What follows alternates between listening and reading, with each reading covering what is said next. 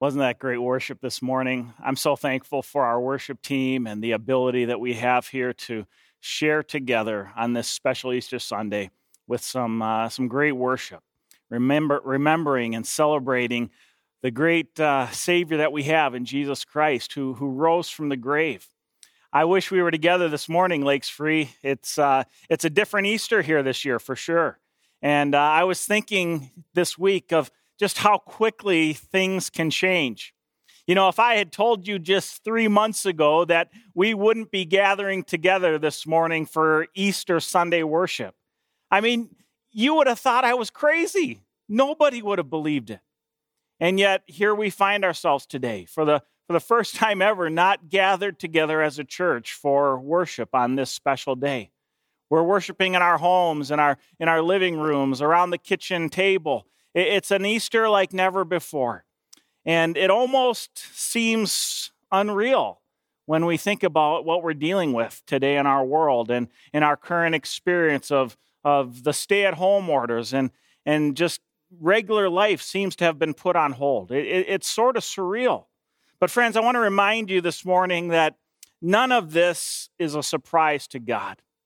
God knows all about this. God has a plan and purpose in all of this. God is in control of all things. In fact, God is even using this unique Easter Sunday in a way that, that He's never done in the history of the world. Do you know that today is very likely the, the world's largest Easter celebration in all of history?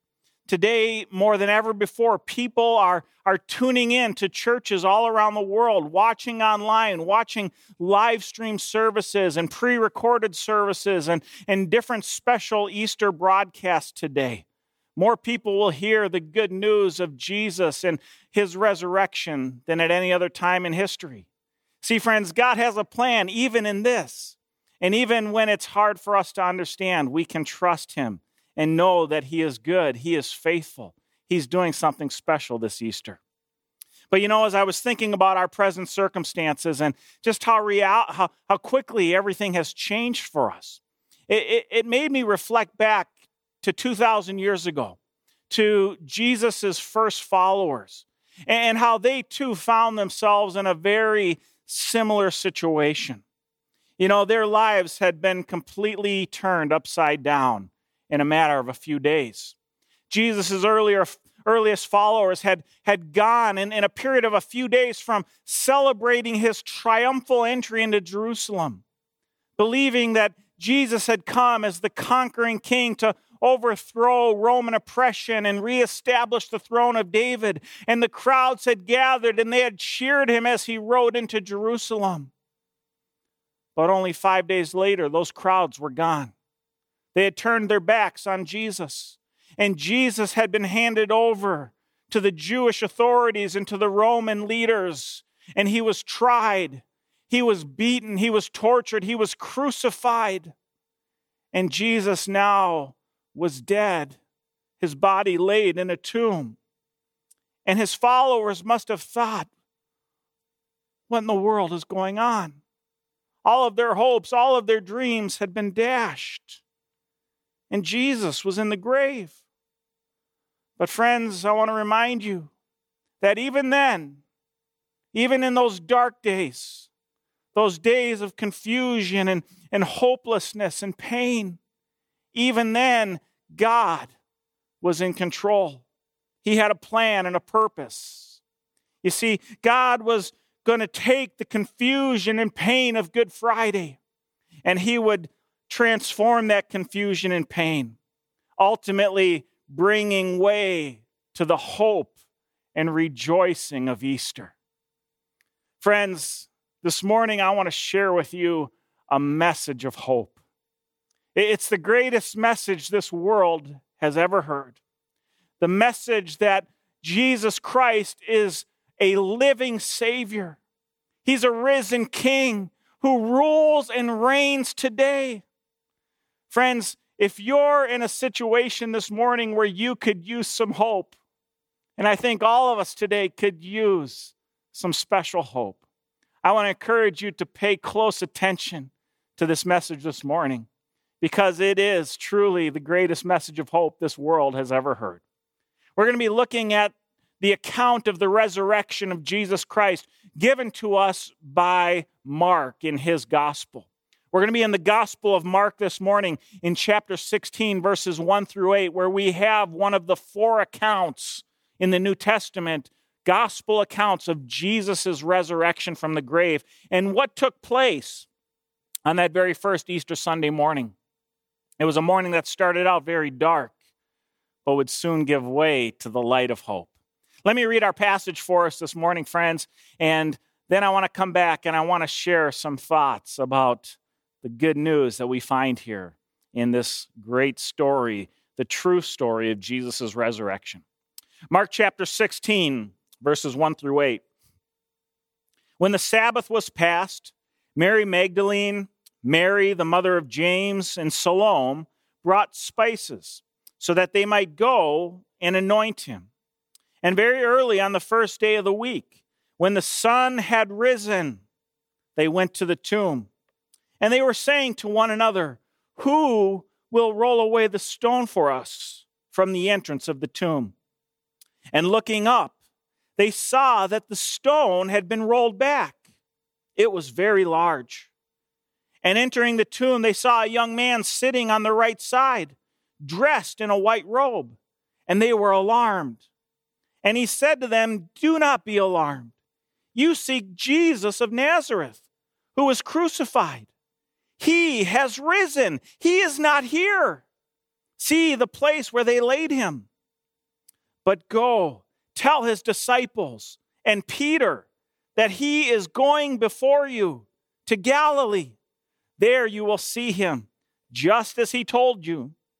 And they went out and fled from the tomb, for trembling and astonishment had seized them.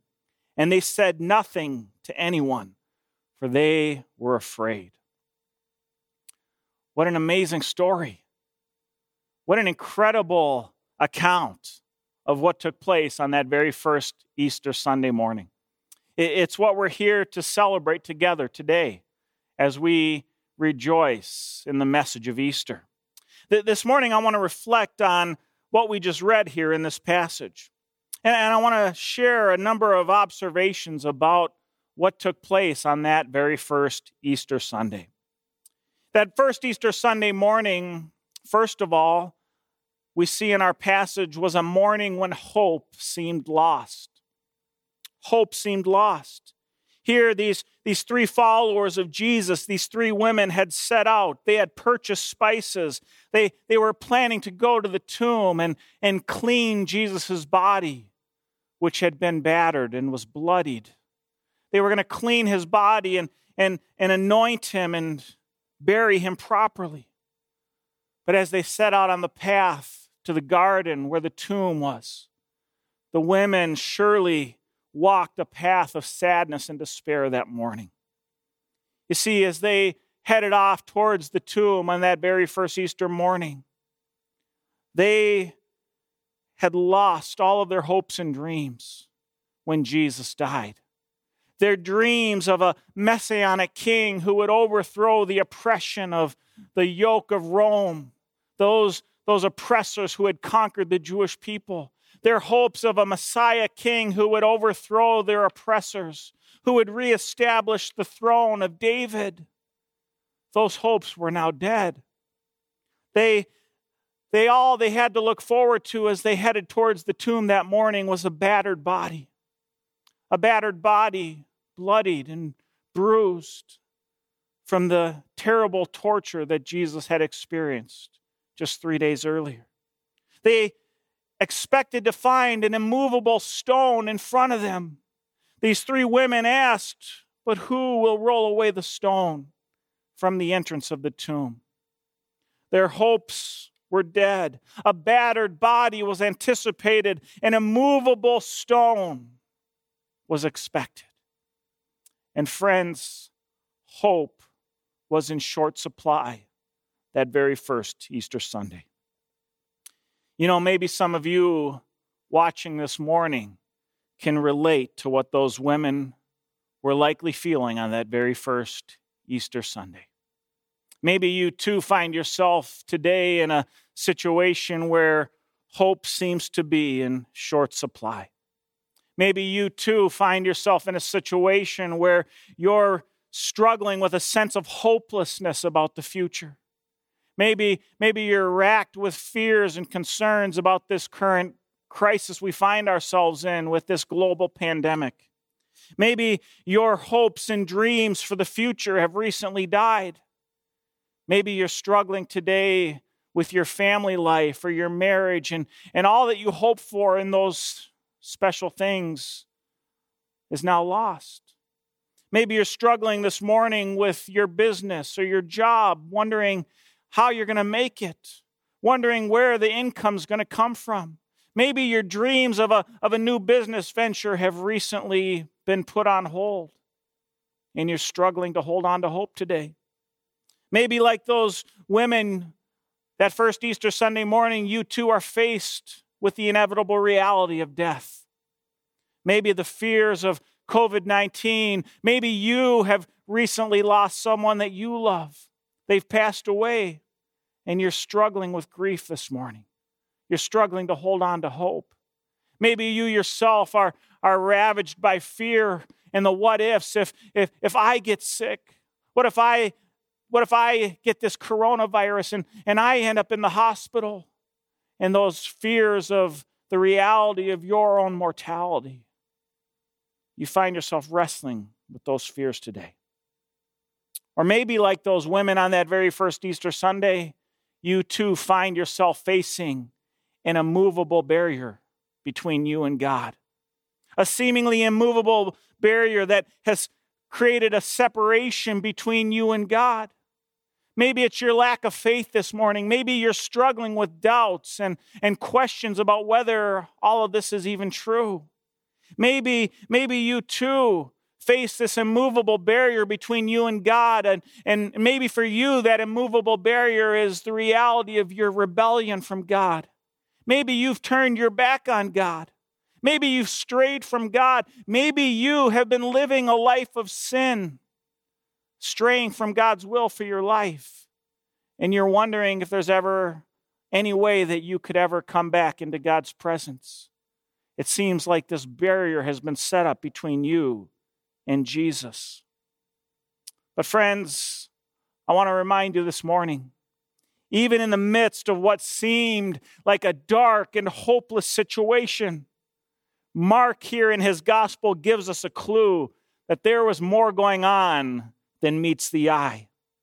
Notice, friends, in verses 1 through 3, Mark says that all this took place just after sunrise. Just after sunrise. Friends, it may have seemed that all was dark and hope was lost, but a new day had dawned. The sun had risen. Isn't it great, friends, when the sun rises and pierces the darkness and shines its warmth down upon the cold of the morning. Mark tells us that the sun had risen. And this leads me to my second observation from that very first Easter Sunday morning. As the sun had risen on that very, very first Easter Sunday morning, it brought a moment when hope was stirred. Hope was stirred. Look at verse 4 in chapter 16 of the Gospel of Mark. Mark says that as the women approached the tomb, looking up, they saw that the stone had been rolled back. The stone had been rolled back. The tomb was open. And Mark notes that it was a very large stone. You know, friends, I can only imagine what must have been going through these women's minds as, as they headed towards this tomb, expecting to find this immovable barrier between them and the body of Jesus. And as they approached the tomb, recognizing that the stone had been rolled away, and they must have asked themselves, How could this happen? Who moved the stone? I mean, it would have taken many men to move such a large stone. When Mark tells us that this stone was very large, in the original Greek language that Mark uses here in his gospel, very large in the Greek is two words, megas sphodra. Megasvodra. It means exceedingly and to an extreme degree. Friends, this was no ordinary stone. this was a very large stone, a massive stone that had been rolled in front of Jesus' tomb to seal his body in the grave. But now this exceedingly large stone had been rolled away. You know, historians tell us that a stone of this nature in a first century tomb in Jerusalem would have likely been at least four feet in diameter and would have certainly weighed multiple tons. Friends, this stone was very easily over 2,000 pounds. It was a massive stone. It would have taken numerous people to move such a stone. Certainly, these three women would have never had the ability to do that themselves. And as these women saw this stone that had been rolled away, they must have thought to themselves, well, wait a minute, where are the guards? Where, where are the guards who, who had been ordered to watch the tomb? I mean, Pontius Pilate himself had, had ordered a guard to be stationed outside of Jesus' tomb, a, a Roman guard who were under penalty of death for failing to perform their duties and guard the tomb. And yet those soldiers were gone. The guard wasn't there. And then the women might have thought had the religious leaders or, or the Romans decided to move Jesus' body? Did, did, did they move Jesus' body to a different location? But then why wouldn't they tell anybody? Why wouldn't have they said anything about this? Had they moved Jesus' body? The religious authorities, the Romans, neither of them would have wanted rumors to spread that, that Jesus' disciples had stolen Jesus' body or, or that a resurrection had taken place. They certainly wouldn't have wanted a story like that to get out. But they didn't say anything. They didn't say that they had moved his body. And then the women might have thought, well, maybe Jesus' disciples, maybe they came and, and they stole Jesus' body. Maybe, maybe the disciples took Jesus' body and they've hidden it away. But how could they? How could they do that with, with a guard unit stationed outside the tomb? With this massive stone blocking the entrance. How could they keep a secret like that? And why would they? What would they have to gain from doing something like that? Maybe these women thought there was some kind of great conspiracy going on here. But then again, what was the motive? Had the disciples stolen and hid Jesus' body to claim he had risen from the grave? What did they have to gain from that? Other than they themselves being persecuted and tortured and likely killed, just like Jesus had been. It's very interesting. Many people over the years have questioned this whole idea, wondering if, if the story of the resurrection was just made up. Maybe it was a conspiracy foisted upon the world by Jesus' earlier followers. A man by the name of Chuck Colson once thought that. Chuck Colson, who at one time was the special counselor to President Richard Nixon. Chuck Colson, who was intimately involved in the Watergate scandal that took place in the early 1970s. Chuck Colson went to prison for his role in the Watergate scandal, spent time in federal prison for obstruction of justice. But there in prison, Chuck Colson began to examine the claims of Jesus Christ. He began to examine the claims of the resurrection. And as a result of his examination of the resurrection, Colson became a follower of Jesus. Saying this about the conspiracy theory and the idea that Jesus' disciples made up the story of the resurrection, Colson declared, I know the resurrection is a fact. And Watergate proved it to me. How? Because 12 men testified they had seen Jesus raised from the dead. Then they proclaimed that truth for 40 years, never once denying it. Everyone was beaten, tortured, stoned, and put in prison. They would not have endured that if it weren't true. Watergate embroiled 12 of the most powerful men in the world, and they couldn't keep alive for three weeks. You're telling me 12 apostles, could keep alive for 40 years? Absolutely impossible. Friends, the whole idea of a conspiracy theory just doesn't hold up.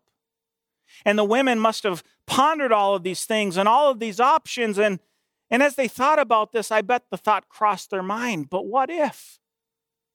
What if? What if Jesus really did rise from the grave? But that thought must have seemed too incredible, too amazing to even contemplate. But what if? Friends, have you ever had a what if moment when it comes to Jesus Christ? A moment when your hope was stirred by the possibility that maybe Jesus is more than you ever imagined. In fact, maybe that's why you're watching this morning. Maybe that's why you tuned in to our live stream today.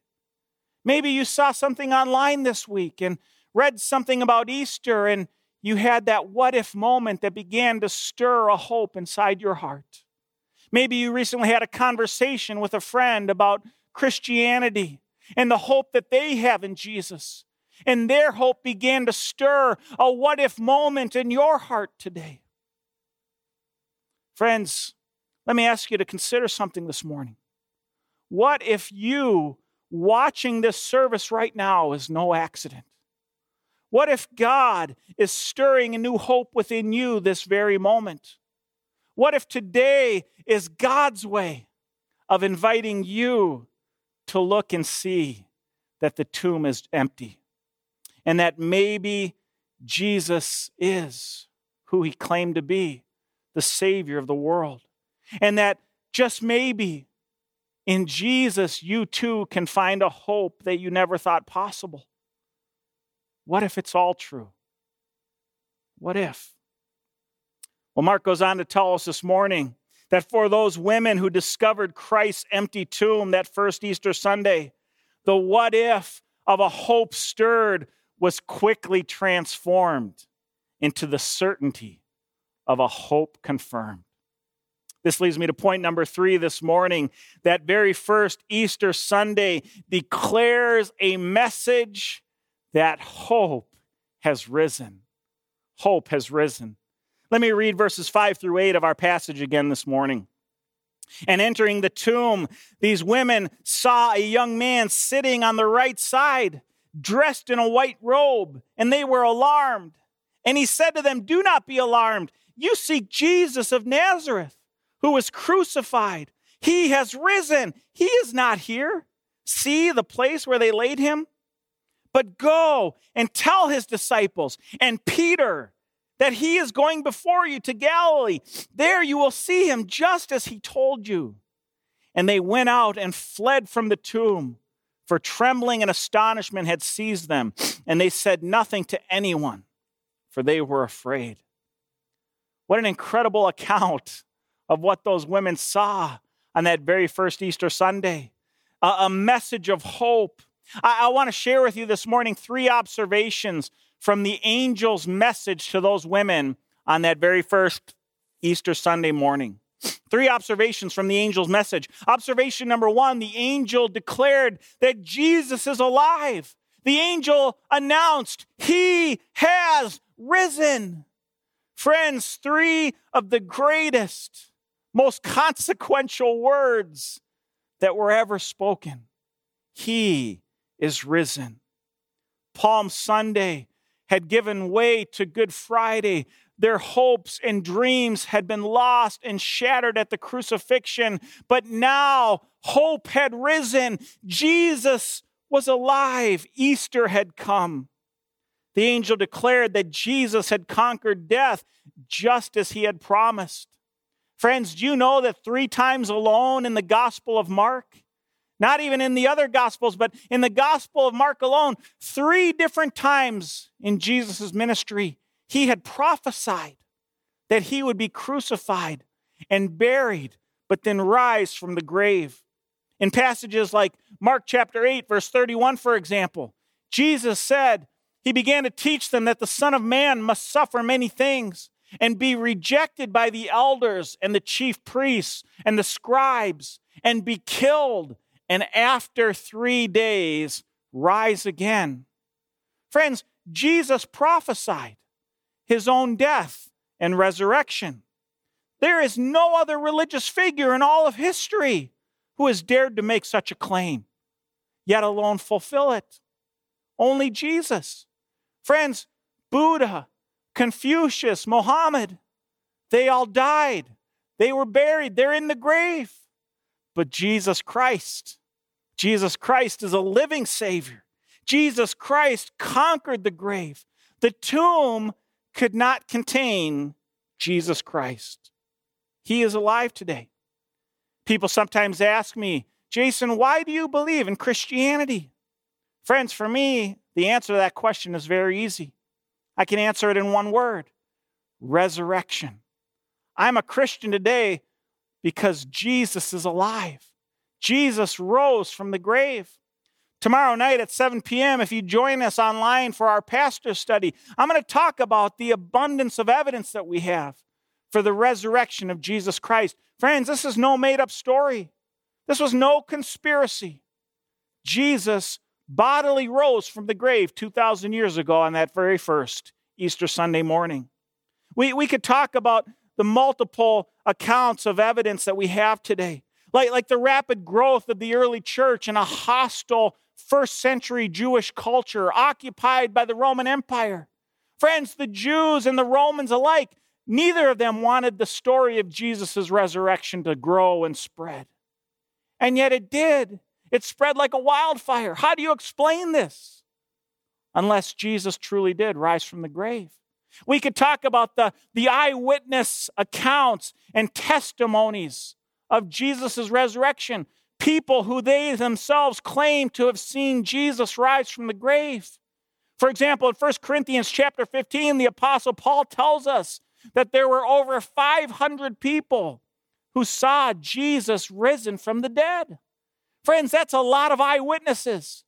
And friends, understand, Paul wrote that chapter, 1 Corinthians 15, only 20 years after Easter Sunday morning.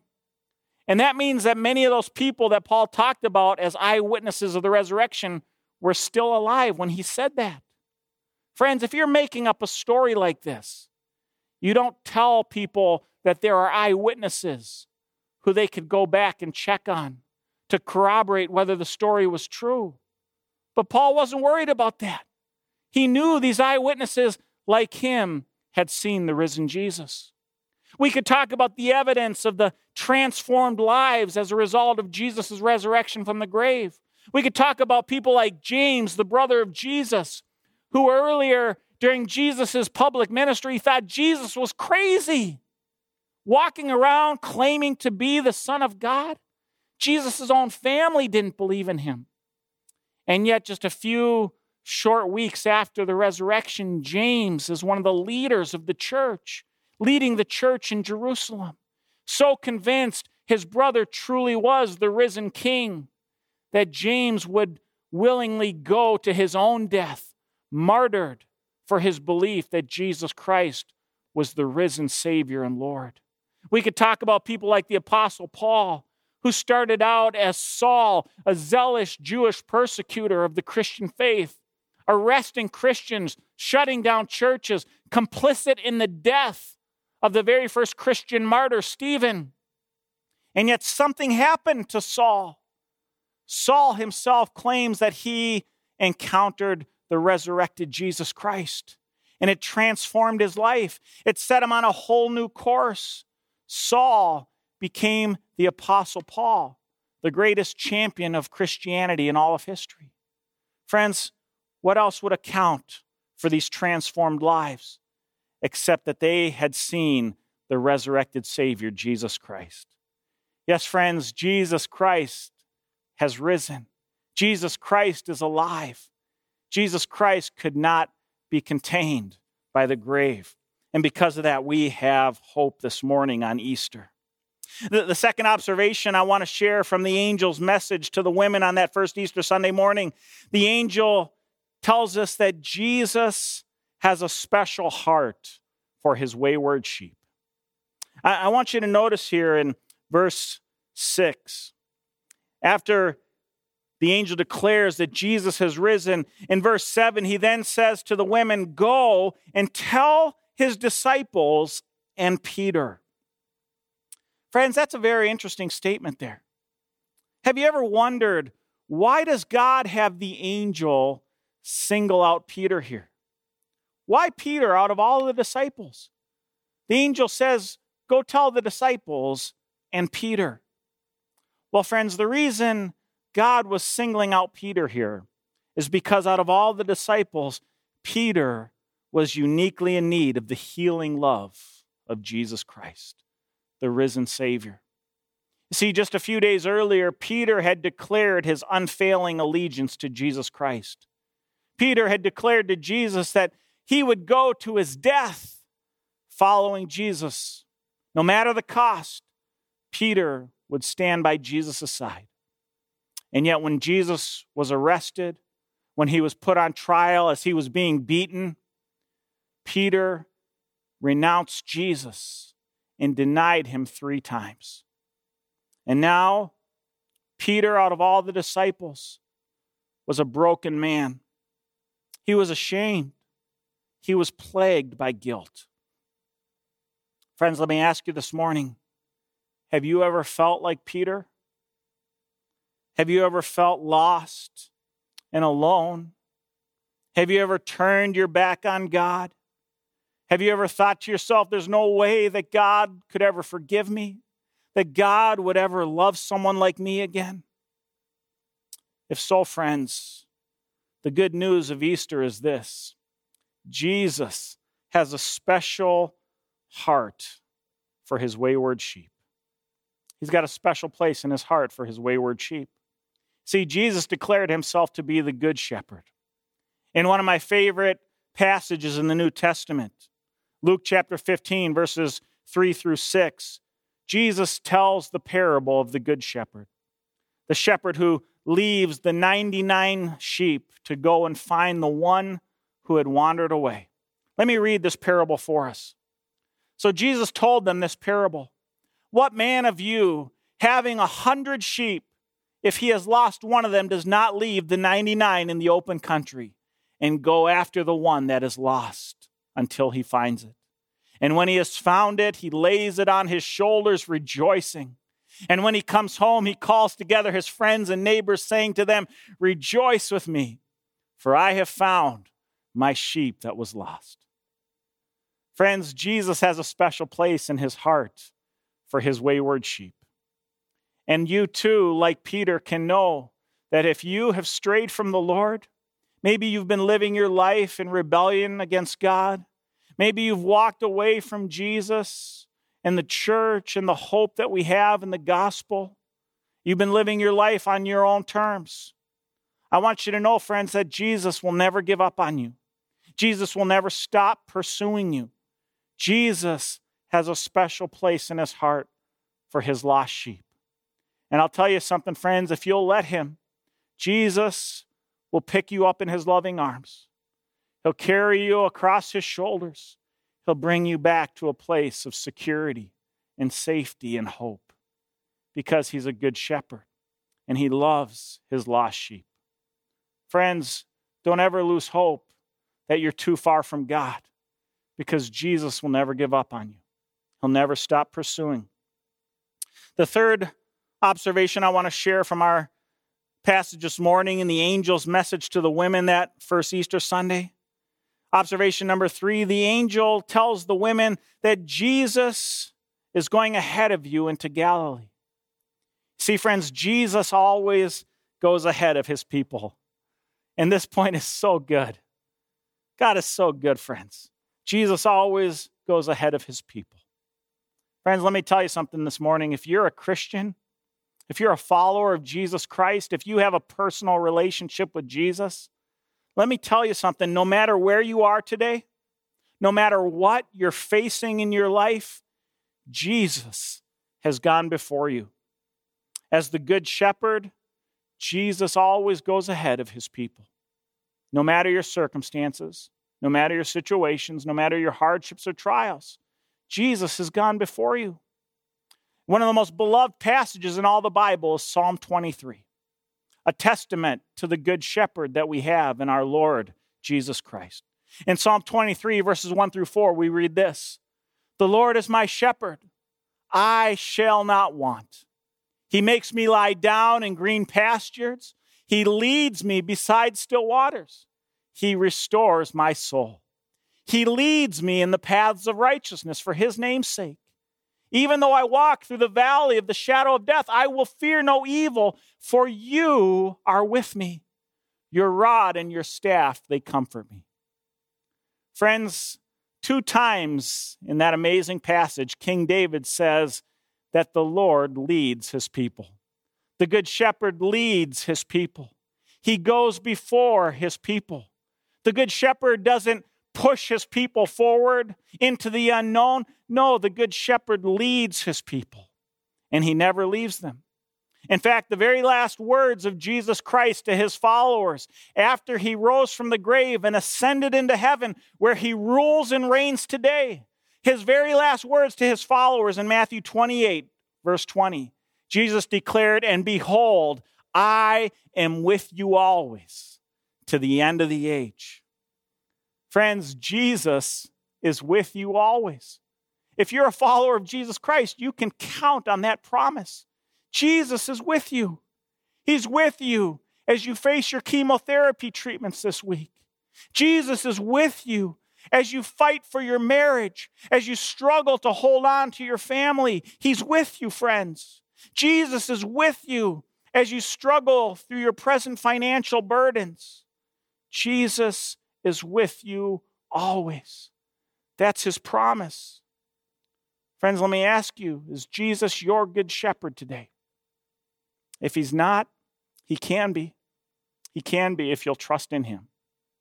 He'll pick you up, he'll hold you in his loving arms, and you can know the hope that is found in the good shepherd, the risen Savior, Jesus Christ. I hope you'll put your trust in him especially on this Easter Sunday. As we close this morning, I want to share two observations from the women's response to the angel's message that very first Easter Sunday. I, I love how the women respond. The women, it says in verse 8, after hearing this report from the angel, the women went out and fled from the tomb, for trembling and astonishment had seized them, and they said nothing to anyone. Observation number one from the women's response Mark tells us that the women fled the tomb. Friends, why did the women flee? Why did they flee the tomb? Let me tell you, because a tomb is no place for a follower of Jesus Christ. In fact, never again in all of history would a Christian remain in a tomb. You see, Jesus Christ conquered the grave. And for those who believe in him, who've put their hope and trust in him, he gives us his very same resurrection power. Jesus said in John 11, 25, I am the resurrection and the life. Whoever believes in me, though he die, yet shall he live. What a promise, friends. Jesus declares, I am the resurrection and the life. You know something? One day, your mortal body is going to die.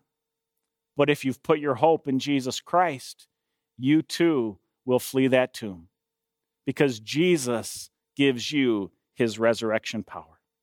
Friends, let me ask you this morning do you have that kind of hope today? Do you know with certainty that when your mortal body dies, you too will experience the resurrection power?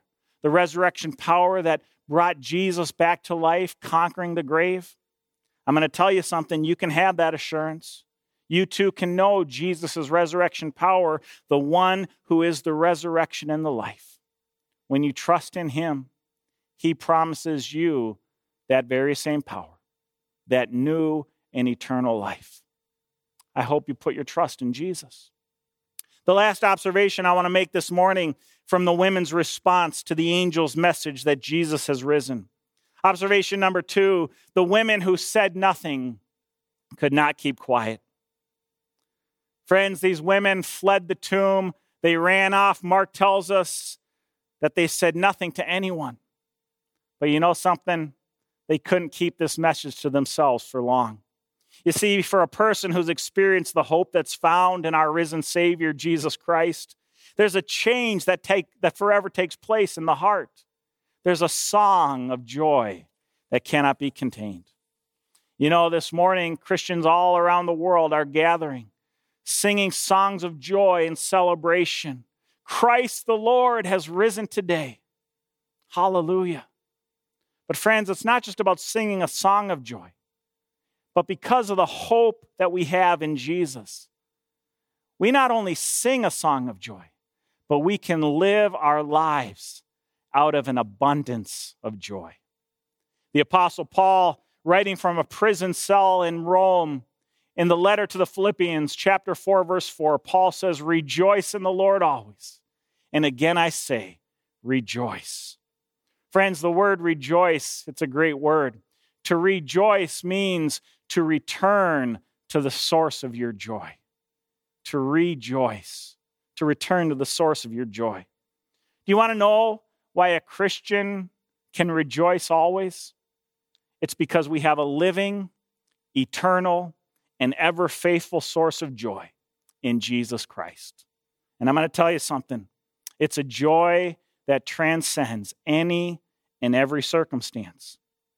Let me ask you, what is your source of joy this morning? Do you have a basis for joy that's sure and steadfast, that never lets you down? You can. It's found in a relationship with Jesus Christ. And you see, friends, this is a message that can't be kept quiet. It's just good, too good to contain. Jesus is our Savior. He conquered the grave. He rose from the dead. How could we ever keep that message to ourselves? And this is why the heart of Christianity is referred to as the gospel. That's a word you might have heard before. The word, the gospel, it means good news. Good news.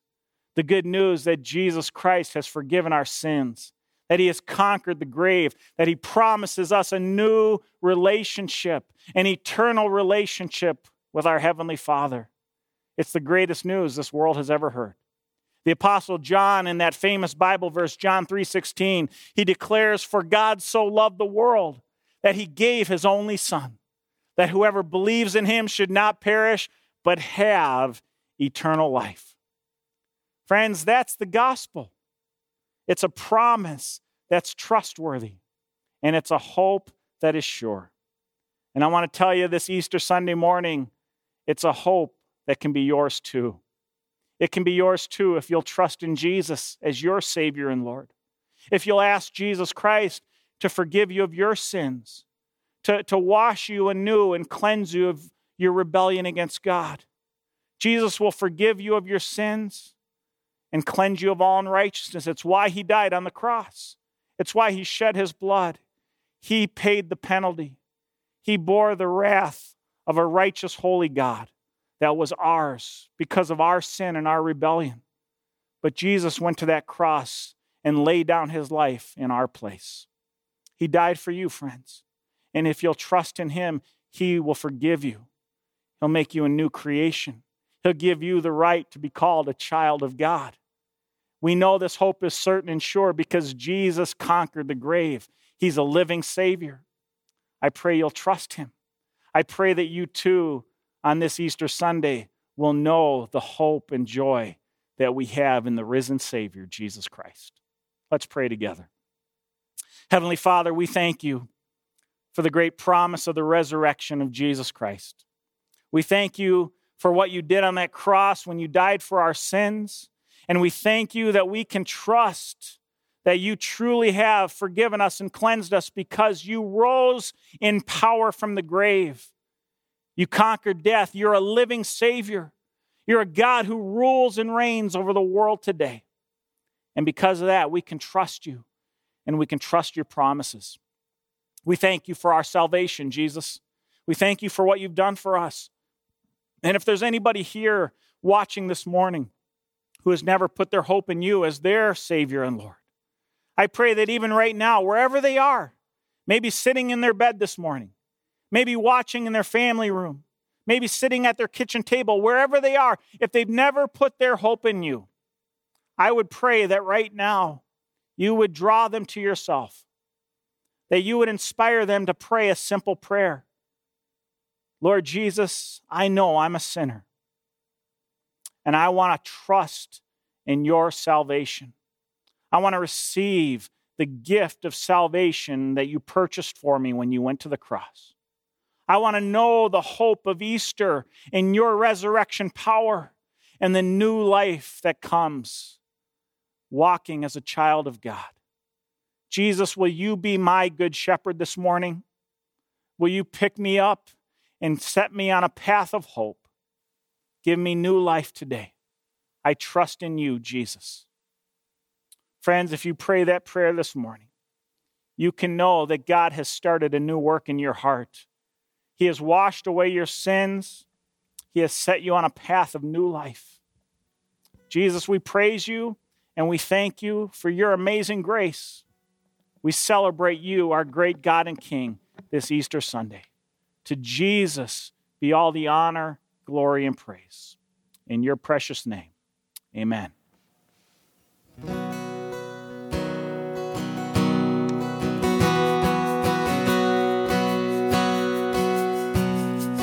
I searched the world,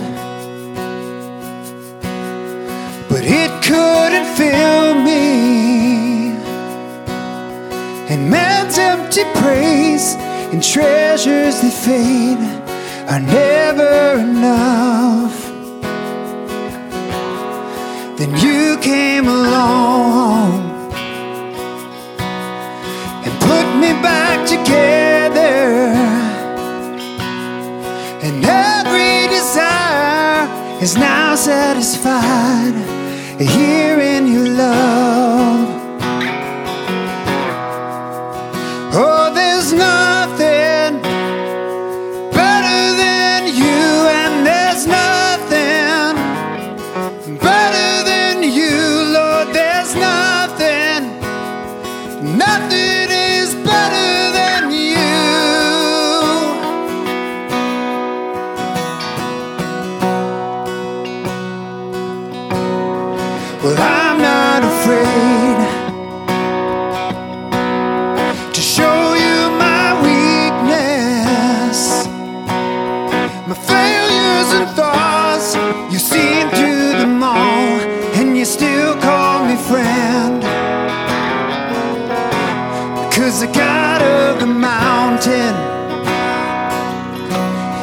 The God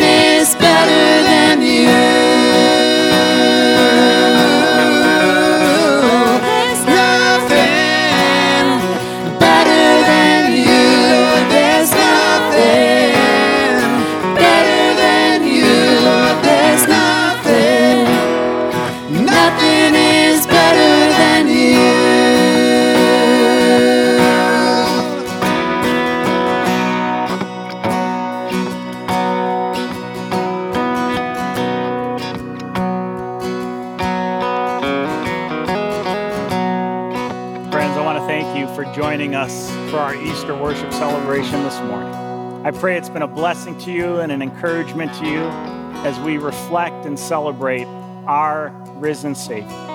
I just want to say if you would like to talk to one of our pastors here at Lakes Free, or if you would like someone to pray with you this week, I'd encourage you to go to the Lakes Free website, lakesfree.org. There on our homepage, we have a very clear prayer link, and you can indicate there if you would like to pray with somebody, or if you have a prayer request that we can pray for you, we would be glad to do that. We'd love to hear from you, especially if you prayed with us this morning to put your hope in Jesus Christ. Friends, there's nothing greater than, than that. There's no greater joy on this Easter than to know Jesus and the resurrection hope that we have because of him. I want to leave you with this benediction from Ephesians chapter 3, verses 20 and 21. Now, to him who is able to do far more abundantly than all that we ask or think, according to the power that is at work within us. To him be glory in the church and in Christ Jesus throughout all generations, forever and ever. Amen. God bless you, friends. Happy Easter.